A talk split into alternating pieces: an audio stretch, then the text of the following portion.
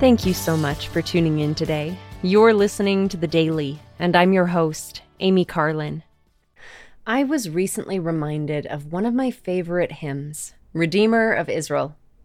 The words are Redeemer of Israel, our only delight, on whom for a blessing we call, our shadow by day and our pillar by night, our King, our deliverer, our all.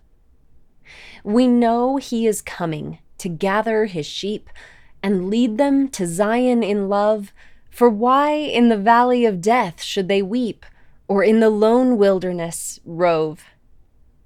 How long we have wandered as strangers in sin and cried in the desert for thee. Our foes have rejoiced when our sorrows they've seen but Israel will shortly be free.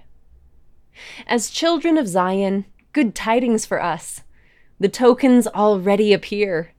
Fear not, and be just, for the kingdom is ours. The hour of redemption is near. Restore, my dear Savior, the light of thy face, thy soul cheering comfort impart and let the sweet longing for thy holy place bring hope to my desolate heart. He looks, and ten thousands of angels rejoice, and myriads wait for his word. He speaks, and eternity filled with his voice re echoes the praise of the Lord. This hymn is one of what are sometimes called hymns of the restoration because their words are about the restoration of the gospel of Jesus Christ. These hymns are often well known in Latter day Saint communities, but sometimes we don't think about the words as we sing them. I love that this hymn calls the Savior our only delight.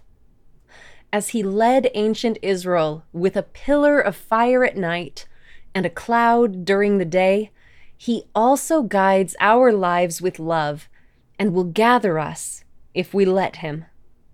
We may face sorrow and pain, but we need not fear. The hour of redemption will come. The Savior imparts soul cheering comfort and hope, even in desolation.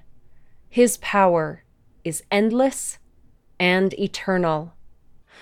Thank you again for listening today. The Daily is brought to you by The Church of Jesus Christ of Latter day Saints.